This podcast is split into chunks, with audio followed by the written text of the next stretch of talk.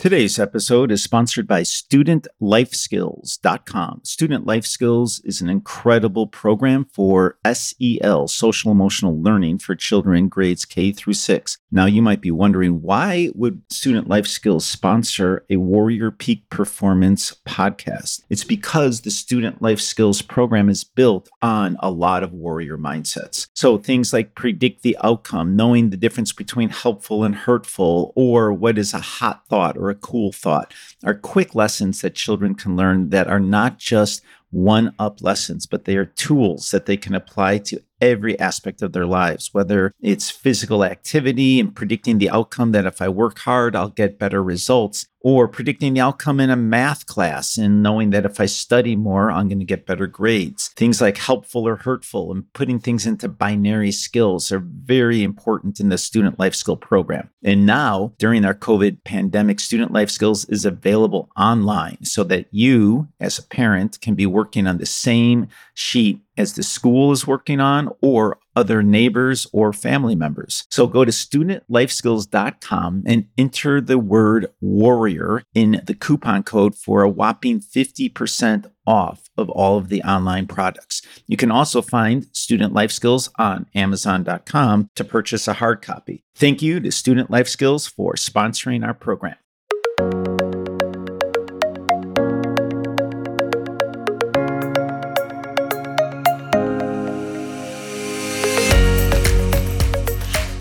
Welcome to Warrior Peak Performance with Paul Sweeto. The purpose of this podcast is to unpack how people are performing at elite levels in their sport or craft. I've spent my 30 year career as a psychotherapist and karate sensei teaching and learning about how people blend the warrior mindset into their endeavors.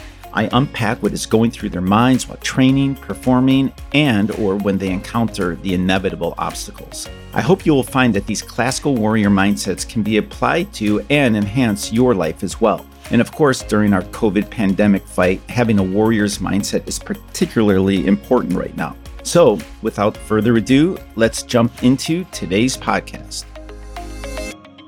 Welcome to the Warrior Peak Performance podcast and the initial kickoff podcast. I'm beyond excited, super stoked to have Sam Welch, an elite runner and just uh, a tremendous guy. He's an employee of uh, Hoka shoes and has a wonderful history in running. And I want to get some of your history first. But before we start, let's just jump right into a question which I've always wondered about elite runners is what what has running taught you about life? Wow, that's a that's a good question. Um, I feel like uh, running is life, and yeah, the the similarities between you know uh, a 40 minute run and maybe 40 years of life. There's a lot of parallels there. Yeah. It's, uh, you know, you go through a lot of ebbs and flows, highs and lows, just over the course of a, a long run. And I think similar to, you know, just life, um, it's a lot of just remembering to keep putting one foot one foot in front of the Yeah. other. It's Yeah. just that that kind of persistence, just to to keep trucking. Yeah. Yeah, that kind of that grit, the perseverance, right? The resilience. Mm-hmm. Uh, you know, so much of what I am interested in, some of the warrior mindset, isn't at all about combat. It's just about that mindset you were talking about, just putting one foot in front of the other. You could be a, a warrior mom, you could be a warrior dad, you could be a warrior runner, right? Uh, exactly. Yeah. So tell me a little bit about your running history. When did you get started? Why did you get started? What was that all about? Yeah, no, that's it's interesting because I I do feel like my my personality and just who I am um was uh, that's really what ultimately attracted to running um because growing up uh I was an active kid um but really enjoyed soccer that was that was my main passion and you know I did all the the leagues and the traveling team and uh you know it's it's not um a total surprise but uh my my favorite aspect in soccer and really what made me so good Hmm. was was that that tenacity that perseverance i i was always a midfielder Mm-hmm. um which really had me just running back and forth all across the field Right. and Um, I, I didn't have the best technical skills. I wasn't even I wasn't the fastest. Um, but towards the end of a game, I was still kind of giving it my all. I was still kind of Yeah. making those those long sprints, Mhm. and uh, that kind of perseverance just kept going even during the game at a young age you just didn't have a an off switch during the competitive moment Exactly. Yeah. That's just it. And I I really appreciated growing up. I was I was a really small kid. I was I was a little munchkin and uh I just love the fact that, you know, there were there were always kids faster. There were definitely kids better at ball handling skills. Um, but I always could just work hard. And, you know, when other kids were getting lazy or tired, like my I felt like my my skill um was just to keep going, to keep pushing, and no one could, you know, there there isn't really a limit to like how hard you can work, and Mhm. you know how how hard you can keep chasing that soccer Yeah. ball. yeah so then you transition from soccer to running Mhm. from and you, and you are at a, a large school in the Chicago suburbs uh, in Illinois, New Trier High School, one of the a renowned giant school, very competitive. Uh, you do well. I want to talk to you a little bit about your high school career, and then you become a collegiate athlete, and uh, you know run for a famed coach and get to the next level. So, what was happening at that point when you transitioned to a high school running team and then onward to college? Yeah. So I would say I definitely have a a, a more different approach. Um, full transparency. I, you know, I ran in high school, um, sophomore, junior, senior year, but I I really enjoyed, you know, racing. Um, but the social aspect of the cross country and track Mhm. teams, that's really that was a big part of my motivation early on. Um, great friends. It's a really good way to just meet people. And so I, um, looking back, you know, I, I likely could have worked harder. Um, I could have been a little more diligent in, you know, attending all those practices and doing those core exercises. Um, to be totally honest, I Yeah. remember junior year uh, on Fridays, it was typically an easy day. And uh, with my group of friends, we would run about half a mile to a friend's house, play video games for 45 minutes, and then run the half mile back. And that was supposed to be a six mile run. Uh huh. right, right. So there were times at your onset in your career that you weren't all in, Mm. right? And it, it we'll get into that, but I think that's really fascinating for the listeners because so much of a podcast with um, world class elite athletes are all about you know perfection, and it's so. Uh, unrelatable right is uh, usain bolt if i listen to him it's I, I i enjoy the podcast i love listening but at the same point I think I'll, I'll just never be that. You know, that's not who I am. But am I a guy, and are the listeners people who um, at times don't commit all in at times? Yeah, that's human. And so, and I, I I really appreciate your authenticity and, and vulnerability about opening up about that because people connect with that. And um, and then when we get into where you're at now, it's cool because from time to time we take steps off of our path and then get back on, and you're going to talk a little bit about how you did that. Um, so you're in high school, you're uh, giving some effort, sometimes a lot, sometimes not a lot, but you're obviously quite talented. And and the next step for you is to transition from high school to college. And how did that come about? Yeah. So I would say by my senior year, um, I of high school, I I I loved running. Um, I loved the act of it. Um, and I knew that no matter what, moving forward, running was going to be a part of my life. Um, it in whatever kind of context. I I knew that you know, no matter what, I'd be running just in my free time, just as a mental release. And when I was looking at colleges, um, I was I was looking purely for um, academics, also how much it was going to cost, Uh-huh. and uh, I I landed on a school, Illinois Wesleyan University, Mhm. and honestly, I, it was it was after I committed um, that I I realized this is a um, a D 3 Mm-hmm. Uh, program, and I if I wanted to, I I could compete for them. Mm-hmm. Um, so it was very a last minute thing. I was thinking, no matter what, I'm going to be running. Um, it'd be great if I ran with the team there. If I competed with, you know, the cross country team Yeah. and fellow teammates. And so I reached out to the coach. Um, this is probably uh, June, late June, early July. So about a month before school. and Okay. just asked him, like, hey, these are the times I've run. Mm. Is there any way, uh, is there any openings on this team? And uh, he got back to me and he was like, you know what? You'd be kind of like smack dab in the middle there. Uh, if you want, you're more than welcome to join us. And nice. so it happened very just naturally and a little bit last minute, but that that opportunity totally changed my life. Oh, fantastic. And so when you say it changed your life, uh, in what way? I would say it uh, obviously for anyone that transition from high school to college is a Mhm. big one. Mhm. And uh, as someone who, you know, leaving my parents' house for the first time, um, living on my own, uh, definitely looking for uh, just some structure and a sense of community. And when I kind of stepped foot on campus, we arrived, it was a couple weeks before school started for kind of preseason.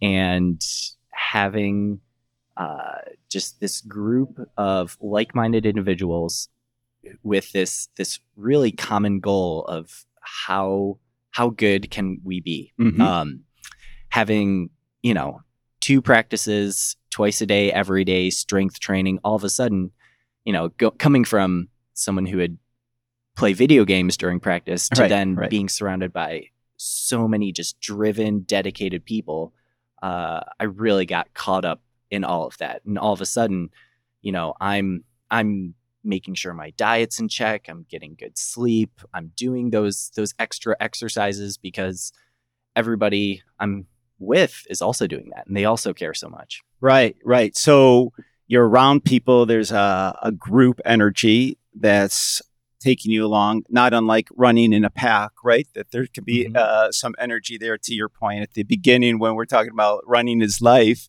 Um, and so you have a, a, a really nice collegiate career. Uh, were there aspects of your career that you were in, in college right now that you were uh, most pleased with that you would say there were there were peaks where you were all in and you hit that next level? Definitely. Um especially that that first year of college. Um and this this happens to a lot of runners. Um again that transition from high school to college um not is it just you know your training is increasing your your training volume so you're running a lot more miles you're you're running you know sometimes twice a day um, you're doing all the strength training. But yeah really just that mindset of of you know how much more can i do? How how hard can i work? Mm-hmm. and yeah that freshman year made some big jumps in terms of um yeah just race performances. Um Yeah. my my mile pr is still from that that freshman year which was which I ran 434 um which is elite level. There's no Which- class. no doubt about it. That's that's phen- phenomenal. And so you run a pr in college and and uh, and then after college you don't retire. Why don't you retire? So many collegiate athletes hang it up after that. Hmm And this is something um, I totally attribute to running at the D3 level. mm-hmm. Um, I think getting really invested and excited in running a little later in my life, in college, really, um, meant that by the time I graduated, I, uh, I, I still felt like I had more to give. Mm. Um, that was a big part of it. I, I felt like I had, you know, I still had room for PRs. I'm still, I'm still looking to PR in that mile. I Uh-huh. still think I have time, but yeah, I, uh, our co- my coach, Coach Huff, Uh-huh. he very much instilled the idea that you know we should be running because we enjoy it because it's fun. There there are no scholarships on the line. Yeah. We don't have to. Um, yeah, it, it ultimately we're doing this because we enjoy it. And Right. So yeah, when I graduated, I was like, I I still enjoy this, and I Uh, want to keep this yeah as a part of my life. nice, nice. So there's that sense of having, you know, there's a, a passion to running. Mhm. Do you live life with passion or do you have a passion? Ooh, that's a good that's a good one. I'd like to say um I live my life with passion. Mm-hmm. Um that's again similar to to what we were talking about with running or like soccer, but it it really comes down to to attitude Mm-hmm. and you know whether that's competing in a race playing a game of soccer uh, even hanging out with friends i think really being in the moment and kind of giving your best your best effort your best self in that present moment is in my mind that's that's living passionately Yeah, yeah, fantastic. Where do you want to go moving forward? You said that you wanted to, and you still have a PR in you for your your mile. Uh, uh, so where do you want to take your running?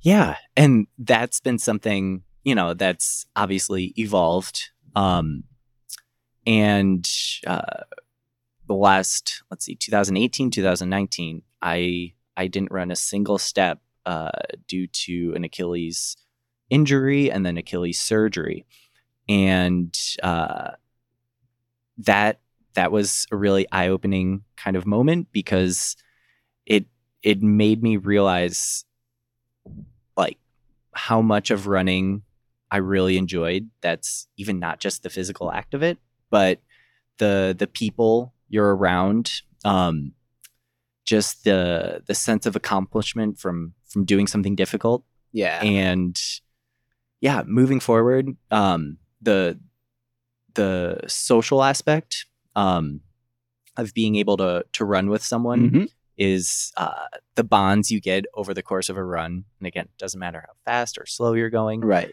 Um, and uh, seeing new runners kind of start. And Yeah. personally, I know how how impactful running has been just in my life and lifestyle. And to, to see, you know, new runners kind of pick up this hobby. Yeah. And I'm inspired because I know like they're going to go through some similar radical life changes. Yeah. Uh, so, uh, as a mental health professional working with a lot of athletes, uh, one thing that we know as professionals is that when an athlete has an injury and is off his or her sport for a prolonged period of time, uh, it's really common to fall into some depression or anxiety or frustration. Uh, some people believe that there's even a cognitive neurochemical uh, approach or you know process that's occurring at that point. Like the brain is so used to running and then it gets terminated and severed immediately.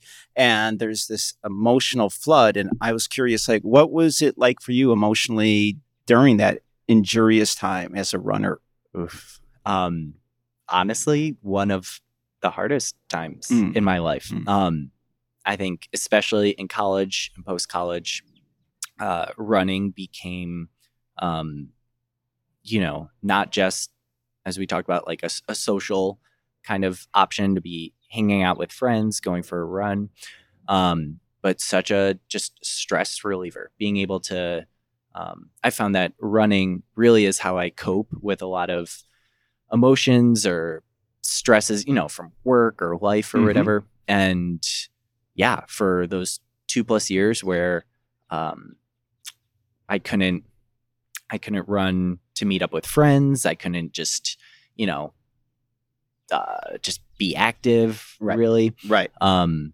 and then also I I work for a running shoe company, and again, kind of all these different aspects of my life are rel- related to this Mhm. activity. And when I couldn't do that activity, it was it was difficult. I think it was important for me to to realize that um, as you know.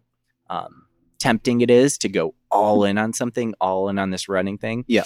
Um, it is also important to to have other areas of your life that Yeah. you can uh, tap into, and so that might be, you know, I might start drawing more, um, which is a, a fun passion Mhm. of mine, or um, maybe I'm going to find a new activity. Maybe I really get into biking or swimming. Um, so it was it was a difficult time when I wasn't running, but um, Right. it was uh, important, and I learned a lot. Yeah. I find that when athletes identify themselves with their sport, so I, th- that they can get in trouble when they do get injuries or they have poor times or what that might be. And I will, I'll always tell athletes, you are not your sport. Your Mhm. sport is something you do. That's exactly it. Yeah. And it's I, I definitely struggled with that in in college, um, becoming really tied into yeah, like I became and I think it's especially difficult with something like running, which is so black and white. Like you are this number on a clock. Yeah. And removing that that self worth from that. And I think that's something where um, it, it's always present in running. You can always focus on the feeling of you know how you feel when you push it hard or whatever, um, versus tying it into yeah Right. uh, what place you got or whatever. Exactly. I I find you know if uh, when I'm competing in karate, uh, if I lose, I remind myself I'm not a worse person, and if I win, I'm not a better person either, and try to disconnect some of the ego from the competitive results. exactly. But speaking about uh, emotion, what's really interesting to me, uh, and I was thinking about this in terms of adrenaline, uh, and I, I imagine if there's a, a, a tiger behind me and I have this massive flood of fight or flight or anxiety, uh, that I think I would run faster. And so I often wonder, and I wanted to ask you, does anger make people run faster? Ooh. See, that's a good one. Um, it's it's funny on uh there's a a message board online called Let's Run. And it's where a lot of runners will kind of discuss things. And um, a common theme there is uh, the running on hate and using anger. Um, they say it's ideal for the the 800 meter, so a half mile race, because it's it's fast enough where you really need to, you know, be in the moment. But um, yeah, it's also they say one of the most painful races. Um, anger, I would say yes. Um, personally, I'd say that's less the case. Um, st- in in high school and early on in college, I, I definitely struggled with pre-race nerves and anxiety. Mm-hmm. Um, and it wasn't until towards the end of college where my coach um, would remind me that you know that those pre-race nerves, that anxiety shows that you care, and you should really harness that you know those jitters, that energy, and really just Yeah. pour it into the race. Um, and kind of having that mental shift of, hey, if I'm anxious, that's a good thing. Mm-hmm. I I was able to kind of really use that to my advantage. Yeah. So I would think uh, maybe anger would be useful for sprinters, but not for marathoners. Yes, I'd say that's probably that's probably correct. and how about running sad? Does that slow your pace down? that's a good question. I I uh, I mentioned I've definitely used running as like coping, and there have been numerous times where you know I might be whether it's a death in the family or a breakup or something, and running has been kind of my means to to kind of just deal with that. And yeah, I think sadness is definitely um, a, a sort of fuel to to run on. Um, yeah, Yeah. And if you were competing and you were sad, do you think your time would be slower? For hmm, Because I, I say that just because when I'm sad, Mhm. uh, I'm happy just to get out, get fresh air, Uh, and I'm not an elite runner at all. Uh, so my slow times that are normally slow are slower when I'm sad. Mhm. And I'm just breathing and e- sometimes thinking, emoting, sometimes losing my train of thought, hopefully in a mindfulness way. Um, but I wouldn't want to compete sad. No. And now that you mention it, especially competing, um, that really is the the celebration of Mm. you know hard training of weeks and months of putting in the miles and in my mind like that that competition time that's that's supposed to be fun happy and exciting Yeah. um and that's one thing in college um, I, I didn't totally understand it at first but my coach um, would always remind us that you know our practice started at 4.15 p.m and he said right at 4.15 you know you may have just broken up with your girlfriend or failed a test or whatever but at 4.15 we're running and none of that other stuff matters you know Yeah. in two hours you can get back to feeling sad It'll be waiting for you when the run is over, right? I like that. yeah staying Yeah. in the present it's like nope and he he really kind of pushed the fact that um you know emotions like that are so infectious Yeah. and so if one person's really bummed out they're gonna kind of make everybody else kind of feel down That's right. Right. In- interesting. So, uh, two thoughts that come to my mind about that is in my dojo, uh, which is the Japanese word for the place of the way, and it's a karate dojo. Uh, myself and all my students, when we take our shoes off, we point them toward the door. And that physical action symbolizes mentally and, uh, and physically that we're leaving the outside life outside the dojo. I like that Yeah, and so that's like just uh, it's a small ritual, but every time I walk in there, I take off my shoes, I point to the door, and I was like, "That's it. My stuff is outside the door for sure." Um, and so when we do that, um, I think there's a an opportunity for mindfulness during the run. And one thing that you and I had talked about uh, before this recording was this notion of trail running and how uh, some runners will um, discuss and maybe even recommend a highly technical trail where you have to be mindful of every single step. There's a lot of rocks and branches, uh, and that that kind of trail forces, to some extent, a deeper level of mindfulness. Have you Mhm. had trail runs that are similar to that?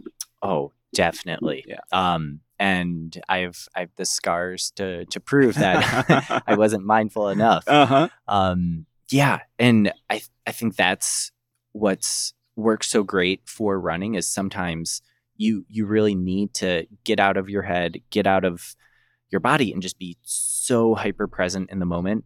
And I think yeah, like Yeah. a really technical trail does that Mhm, really well. mhm. Um, if you want to do like a really a really fast hard workout, that will again you'll you'll stop thinking about whatever you were thinking about Yeah. and really just be in that moment. Yeah, yeah, I like that a lot. Uh, sometimes it's nice to have an activity that essentially immerses you in the mindfulness. You know, so many people say, ah, I can't meditate, I can't find it. My mind keeps thinking about different things. But man, those technical trails, and I know that from mountain biking, is that, you know, one blink of the eye, one thought off the trail, and your face planted. You go endo over the, you know, over the handlebars.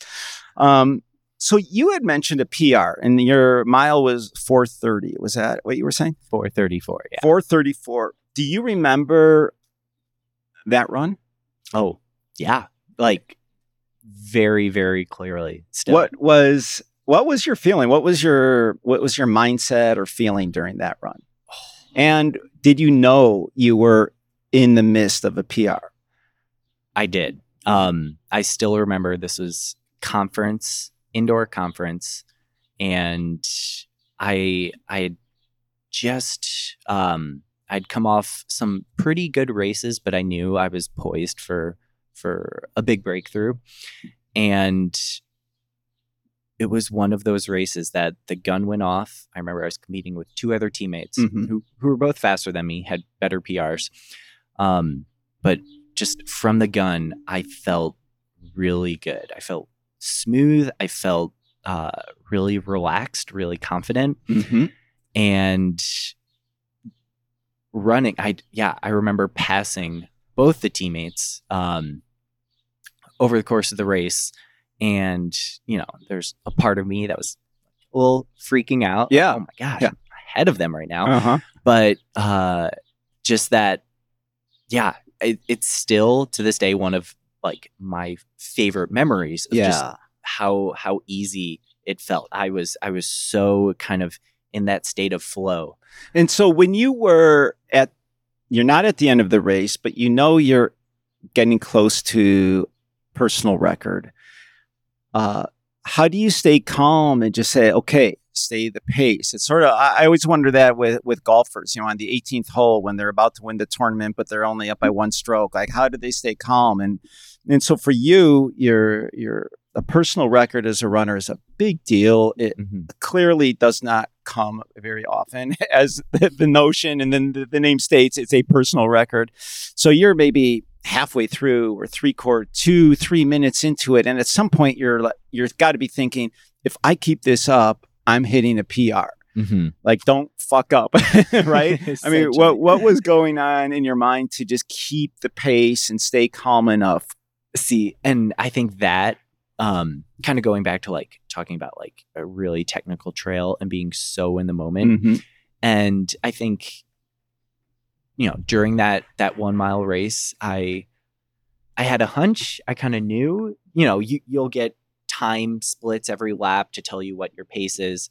And so i knew in the back of my mind if i kept this up i was gonna i was gonna run a pr Mhm. but for sure the focus like my my mind was primarily on on that moment of i need to catch that next guy i need to catch that next guy i need to keep my my arms carriage smooth i need Yeah. to keep good form so really you know not not really putting myself at that finish line yet Right, right. You were in the the idea and the process, not the results. exactly Yeah. And you were immersed in the process, in your technique, in a step at a time. Mhm. And you know, and, and I always say this, whether it's academic performance, athletic performance, if your process is on point, the results will unfold in a great way Mhm. right?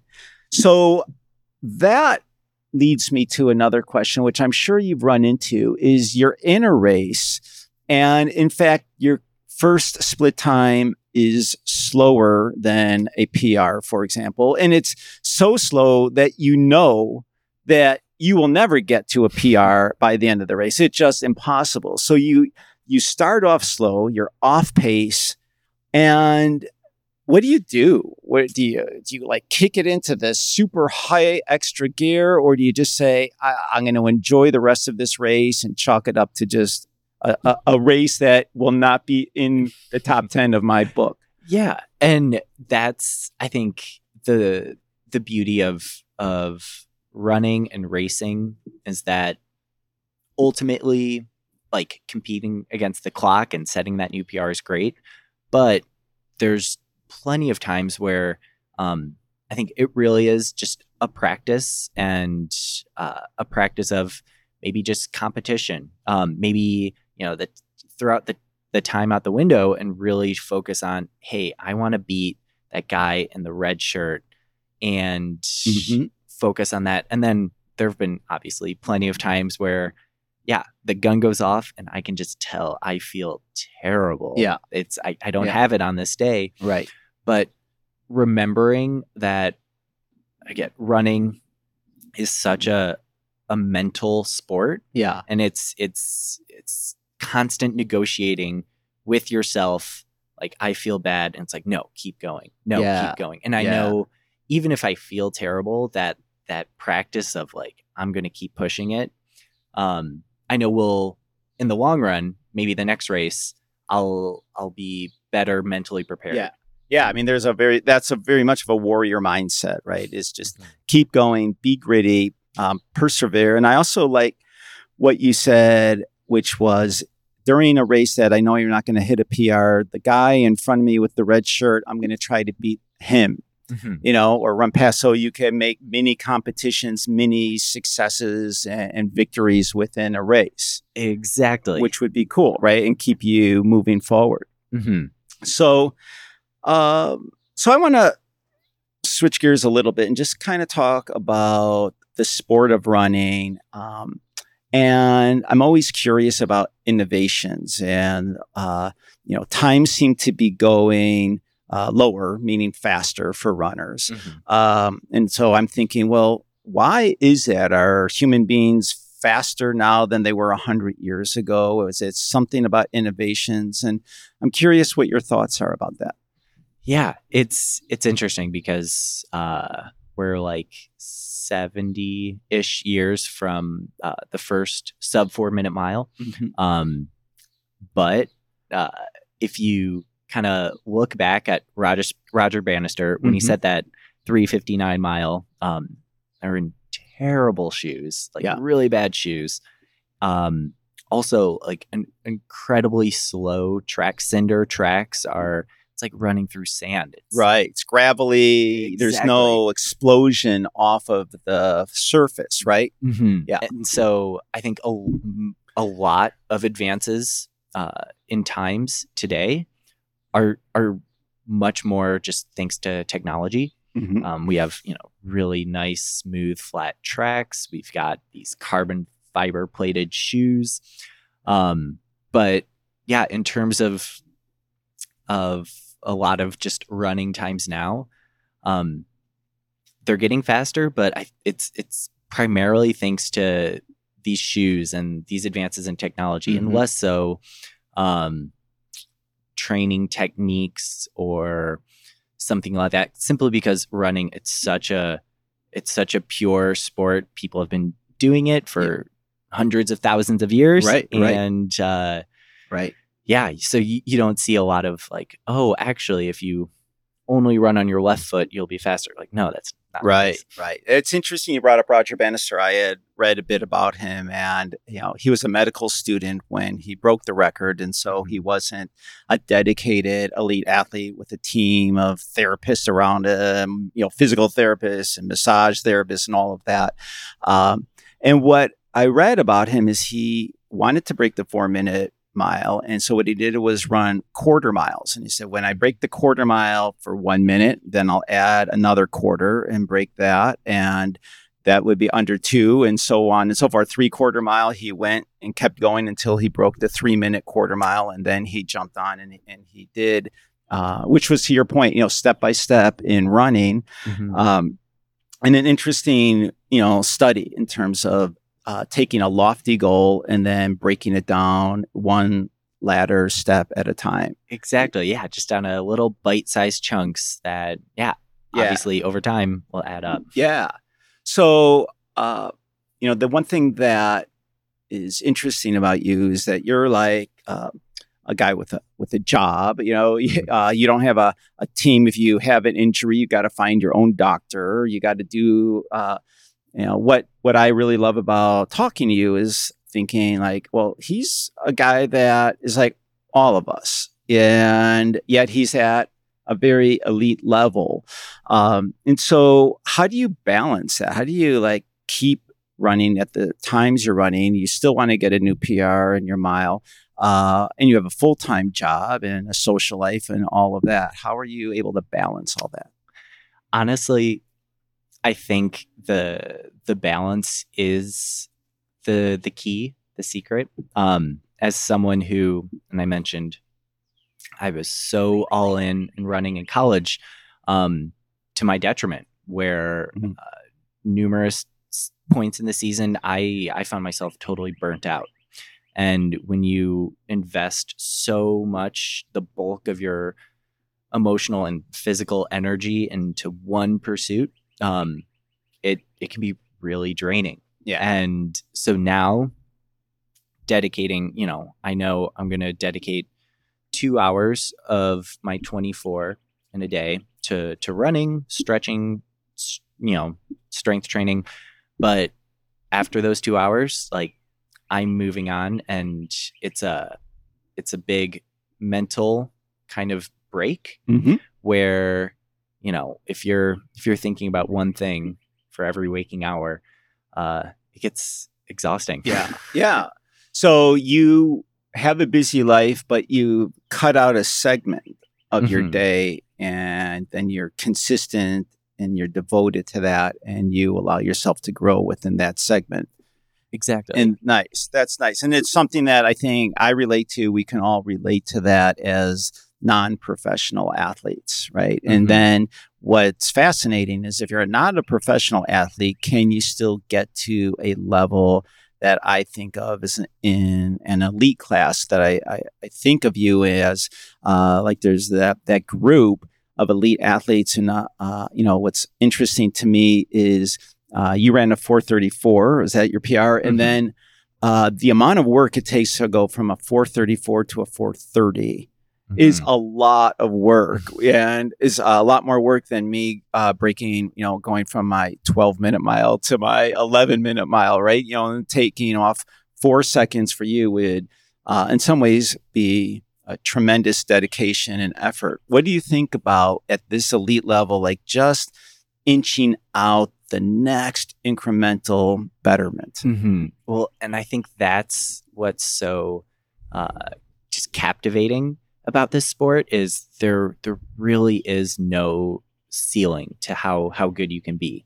It you can always um, keep working hard, keep uh, trying new things. Maybe it's I've, I've recently gotten into yoga a lot, and I'm Mhm. finding it's making my body feel so much better. I'm feeling more recovered for my next run, and uh, just that that constant pursuit of yeah, just being Yeah. better than I was the next day.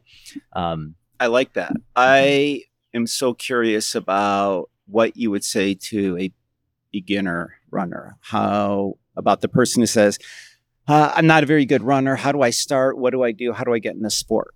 and I would say it's similar to to what I tell myself, where um, ultimately you want to have fun. Like we're again, if we're not we're not professionals, we're not making a living off of this. Um, we're doing it because we enjoy it. Yeah. Um, you're, yeah, and so having fun is the most important thing, and then another thing is really just being kind to yourself Mhm. um, it's it's really easy to set some lofty expectations or standards that you know you think you should be at um, but ultimately getting out the door and whether it's five steps of a run or you make it five miles yeah. that's uh that's better than nothing Right. Showing up. exactly just Yeah. showing up Yeah. that's all you need to do It's interesting uh, for some of my clients that are not athletes and they're not interested. Um, my first homework assignment, if let's say it's a fitness club, is go to the fitness club, walk into the lobby, turn around, and get in your car and go home. Yeah. and that that just gets them at the very you know, and, and it's hard to say no to that, right? I, anyone can do that right, yeah. right. And that's exactly it. They say, I that's attainable. I could do it. And then of course, you know, the next step is get in the lobby, go in the locker room, put on your shorts, and get on the treadmill for one minute and then go home. Mhm. Right. And that's step by step. And that's a similar kind of thing you're saying with beginning running is, you know, not a lot of judgment, just start and start slow and you can incrementally move up at any pace. exactly Yeah. Yeah. Yeah. I like that. So let's talk a little bit about uh, Hoka. And, uh, you know, Sam, um, I want to, you to talk a little bit about how you started with Hoka, where you're at now. And for full disclosure, uh, I wear Hoka shoes and I've worn New Balance, I've worn Nike. Uh, and I would say, I and I tell anyone, it's like walking on clouds. It's like run when I put Hokas on and I first started running, uh, it was a game changer. I thought, holy shit, like how was I not running in these? And I know why I wasn't running in them because I saw a few people walking around in Hokas and they have this giant, is it a sole? Is that what it the, is? the midsole The yep. midsole, it looks like, uh, you know, it's it's not three inches, but it looks just giant. And I thought, well, those are goofy looking shoes. And once I put them on, uh, I have to this day never taken them off. So, um, tell us a little bit about how you got uh, connected with Hoka and where you're at with them now. Yeah, no, that that's been um, wow, what a journey. Because, uh, I mean, I used to be, um, you know, I ran in, yeah, similar to you, Asics, New Balance, all throughout high school, college. And uh, it was after college, I kind of got into those, you know, five finger toe shoes, Mm-hmm. um, the more minimal options. And I was working at a running store and uh, we were selling the first Hokas. Um, it's the Bondi. And I also thought they were ridiculous. Um, but you can't deny when you put them on. And Yeah. I remember I was working at this running store and standing, you know, hard floors for 10 hours at a time. Mm-hmm. Uh, having all that cushion felt really good. Yeah. And I remember I would go into the store right before we opened. I'd grab a pair from a box in the back room, put them on, wear them all day. And then at the end of the day, I'd put them back in the box and go home. And um, the third, I think it was the second or third day, my boss was like, you have to buy those now. like, you, you can't keep doing that Uh-huh. and yeah so kind of uh fell in love with just how they felt Yeah. um and So you started with the company as uh, as a customer. I mean, they were on your Mhm. feet first before it was all about getting a job with them. totally Yeah. for probably about a year and a half Mhm. um i just love the feel of them Yeah. and uh then got really lucky um they uh hoka employs what's called a uh, field service Mhm. representative Mhm. and they're local reps that uh, travel around to running stores, kind of teach employees about the shoes. They'll, Nice. they'll have demo runs so Mhm. people can actually test out the shoe for three, four, five miles, Yeah. see what they feel like. And I happened to meet one of the reps, and when I learned that this was a job that Hoka pays her to do this, I thought that was the coolest thing. So you could get a job uh, talking about running and helping runners and thinking about running and Yeah. work for this great shoe company and you get money for it. right? I mean, sounds like a dream come Yeah, true. yeah. And so got got really lucky Yeah. and uh, became the uh, Chicago area Hoka Yeah, rep yeah. in uh, 2015, Mm-hmm. and then worked. So I covered Wisconsin, Illinois, Kansas, Missouri, um, and then 2017 moved out to Los Angeles. Yeah. and became the kind of SoCal rep out there Mm-hmm. and then start of 2019 um, joined hoka's social media team and so kind of left the, the field essentially and moved in-house uh, hoka's headquarters are up in santa barbara Mm-hmm. and moved up there and now kind of work a little more behind the scenes but um But you're connecting with the public in this way, aren't you? mhm. So people may write in or ask questions or make comments about Hoka through the social media, and that would be a way where you're uh, bridging the gap between the public and the company. definitely Yeah. and yeah it's interesting because as a rep you know i would get to talk to you know maybe 30 people at a demo run Mhm. and now i get to talk to hundreds of thousands Right. just via yeah instagram and facebook and twitter And what uh, what was going on with Hoka that the innovators, the designers of the shoes, uh, it had to have been a crowded market when they first launched that shoe. It's like you know opening up a t-shirt company. There's a you know thousands of them, and there's another thousand coming around, but they're all t-shirts. Mhm. Uh, Hoka comes along, and uh, you know there's Nike, there's New Balance, there's Adidas, all that, and they just come up with a shoe that's never been done before. Well, and that's just it. And that's what's so fun about Hoka. I remember when I worked at that running shoe store, um, you know, typically someone comes in, they kind of explain what they're looking for. And as, you know, a shoe salesman, it's your job to grab three or four shoes from the back room and let them try them all on. And I just remember that, you know, grabbing a, a Nike and an Adidas and an Asics and a Saucony, they all kind of felt the same. They Yeah. were all, you know, they had different logos, but Yeah. they were all kind of the same. And then there was this Hoka, Yeah. which is so different. You could just tell the minute you take it out of the box, people's eyes kind of like, Yeah. oh, what is going on? And because it's so different, um, I think that's what makes it so fun and unique. And yeah, I mean, the French founders, there's these two Frenchmen. Yeah. Um, one's the inventor of like downhill parabolic skis. Mhm. And so he's like a, a wizard. He knows his stuff. And um, seeing how, you know, they, they wanted to attack the problem of downhill running and how running downhill can just totally beat up your knees and your back and everything hurts. And so they they had this problem and they're like, how are we gonna solve this problem? And the answer was you're the first Hokas, essentially. Yeah. And and then people Yeah. started noticing, hey, if you take these shoes on concrete and asphalt, like such unnaturally hard surfaces, Right.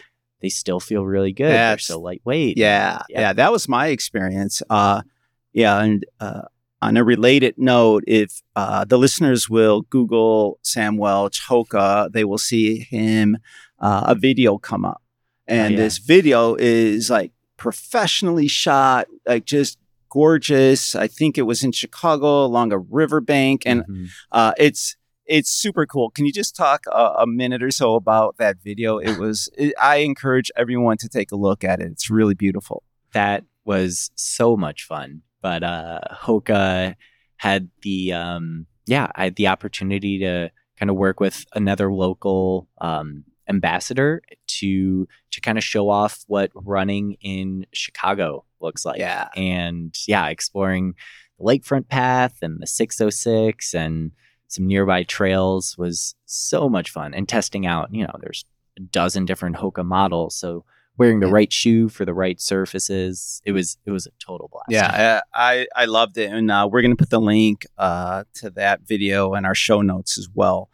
Uh, so a few more questions. I don't want to take up too much more of your time. Um, I want to get to a warrior mindset, and um, there's four minds of a warrior, and I want to uh, tell you each one at a time, and uh, just get your uh, reflections on how that is related to running. Mhm. So one of them is called Shoshin, and Shoshin means beginner's mind.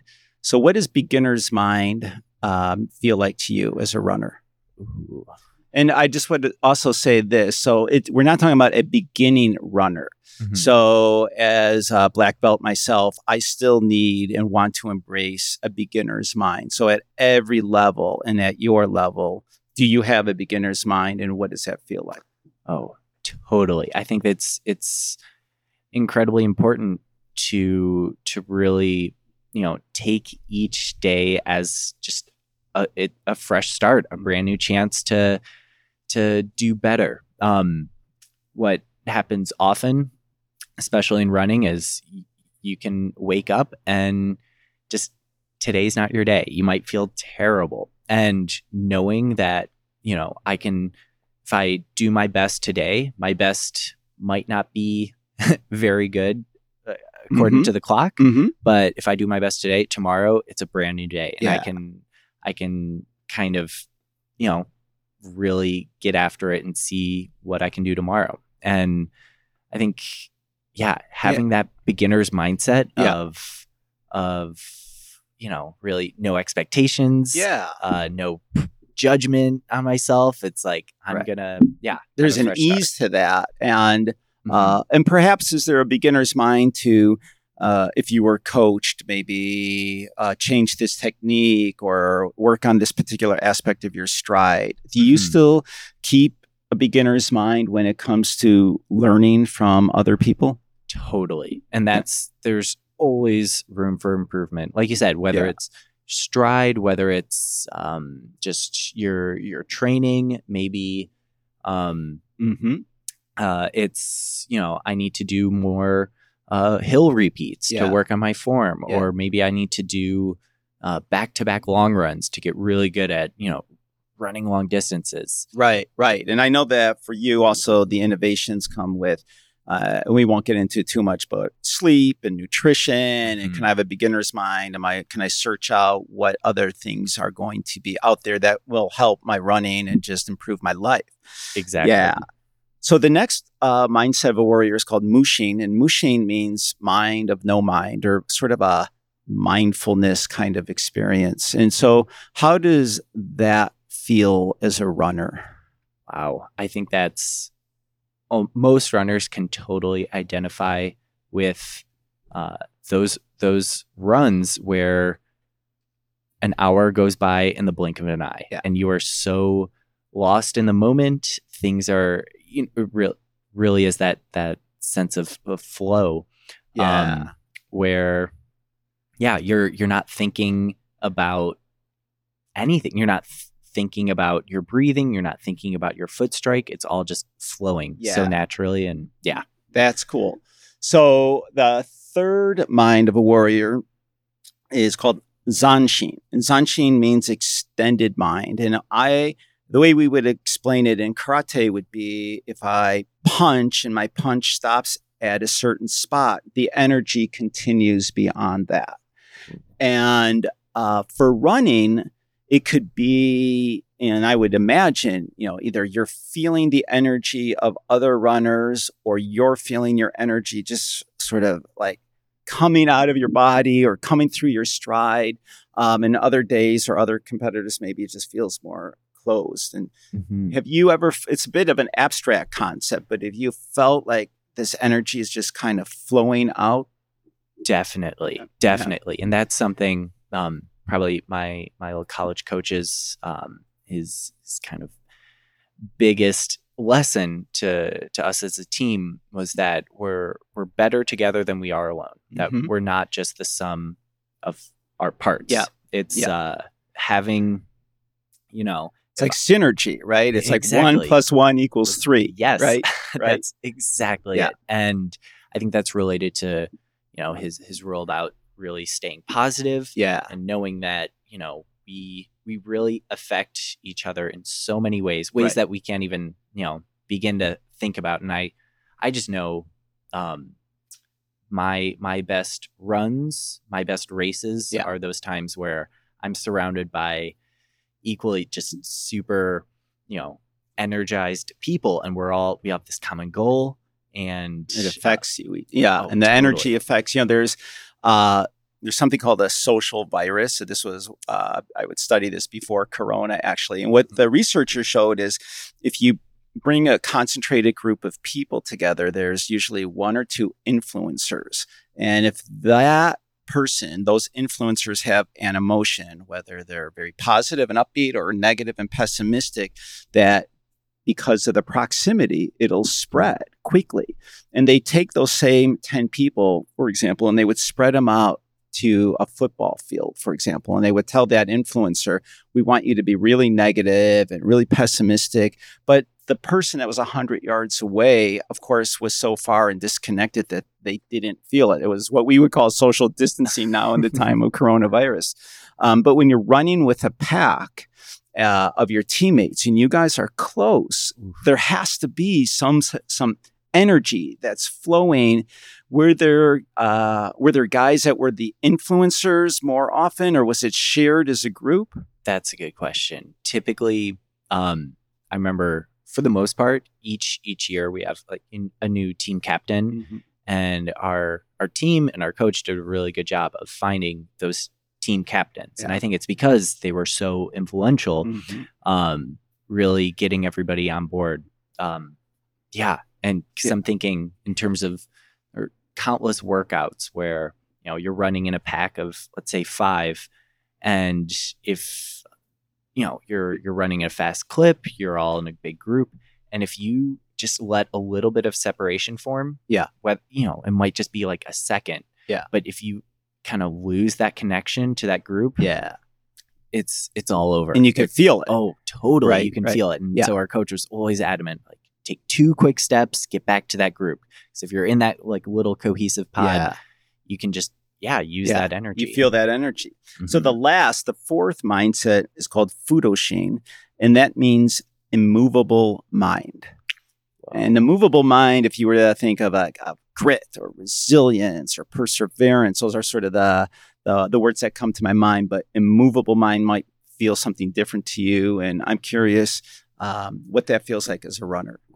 I think that's that. If any of these line up perfectly Yeah. with running, that Yeah. the immovable mind, that that you know stance that you are going to not give up no matter what. Yeah. And, you know, you're gonna you know, over the let's say you're racing a marathon, it's like it's it's going to get difficult. It's Mhm. going to be p- very painful, but you're going to cross that finish line no matter what. Yeah. Um, yeah, I I love that, and that's still um, I think something that, unlike many other sports, running really it it it is so mental, and it is that that perseverance, that Yeah. grit, Yeah. that you know you're not going to stop.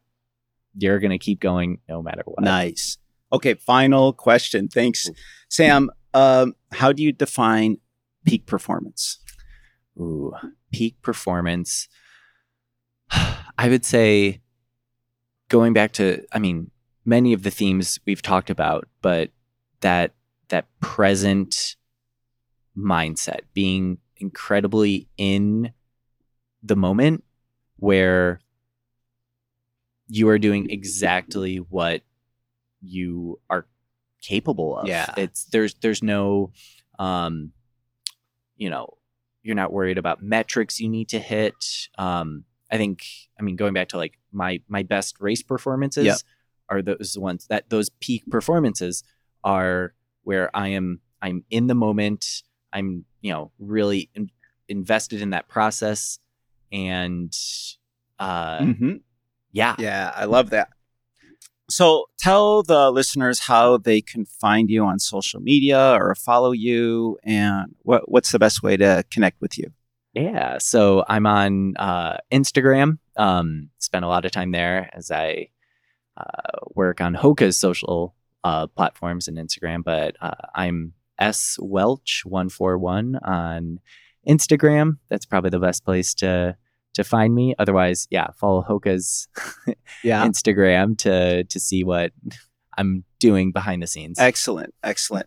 So Sam Welch, thank you very much. This has been a pleasure. Your uh, your authentic, vulnerable conversations they've just felt very real to me. Uh, I'm excited to have people listen to this to learn about not just you, but about the mindset of a runner, um, and just something that's very relatable for me and uh, and for our listeners. So thank you. It's been a pleasure. Well, Paul, thank you so much. This was a really great conversation, and yeah, it really got me thinking here. Nice. All right. We'll see you soon. Uh, have a good one. Thanks.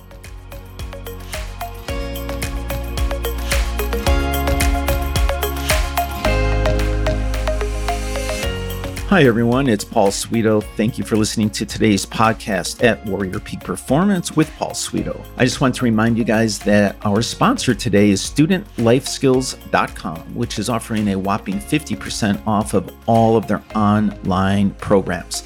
Now, this program is used for children grades K through 6 to learn about social emotional things, and we often blend the warrior mindset into the concepts.